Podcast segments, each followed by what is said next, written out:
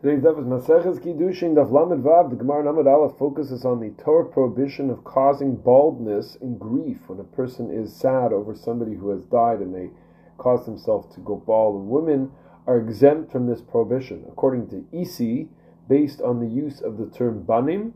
Well, Abaye and Rava actually learned this halacha from elsewhere, and the verse banim atem Hashem Elokechem, you are the children of Hashem, which is the source according to one opinion, is available for interpretation elsewhere, which is found in a brisa that our daf quotes. This verse teaches us a different concept. Bisman shatem noagim banim banim atem l'Hashem elokechem. You are the children of Hashem, your God. When you are behaving like the children of Hashem, which means that we're clinging to Hashem, we want to be close to Hashem, we're behaving how Hashem would want us to behave atem kruim banim, then we are associated as the children of Hashem. Ein atem noagim minag banim. If you don't behave like the children of Hashem, ein atem kruim banim, then we're not associated as the children of Hashem. Divrei Rabbi Yehuda, this is the teaching of Rabbi Yehuda. Rabbi Meir Omer, benkach uvenkach krui atem kruim banim. Rabbi Meir comes and says, no, it doesn't matter what you do.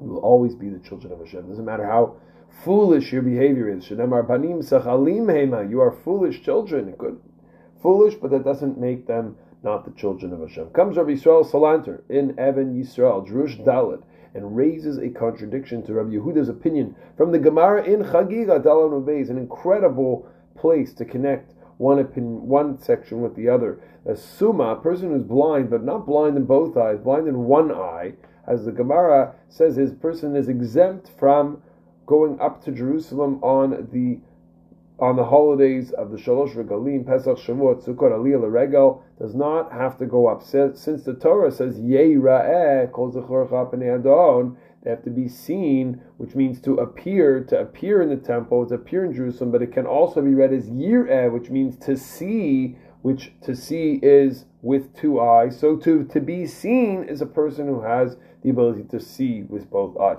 We also have a Midrash Shir Shirim Rabbah in the eighth eighth parak Ted Zayin on the words Udmelech Tzvi, be like a gazelle, just like the gazelle when it's sleeping, one eye is open and the other is closed. So too, when the Jewish people perform the will of Hashem, He looks upon us with two eyes. But when the Jewish people are not doing the will of Hashem, Hashem looks upon us with one ein Hashem elireav. As Rabbi Salanter, according to Rabbi Huda, in our Gemara, we're called banim, we're called children when we are performing the will of Hashem, and we're called servants to a master when we are not performing the will of Hashem. Then the pasuk that says chal pnei Adon Hashem to be seen before the male should be seen before the face of Hashem, your master, is re- referencing a time when the Jewish people are not following the will of Hashem, as God is called a master, an Adon here, which is the relationship with a servant.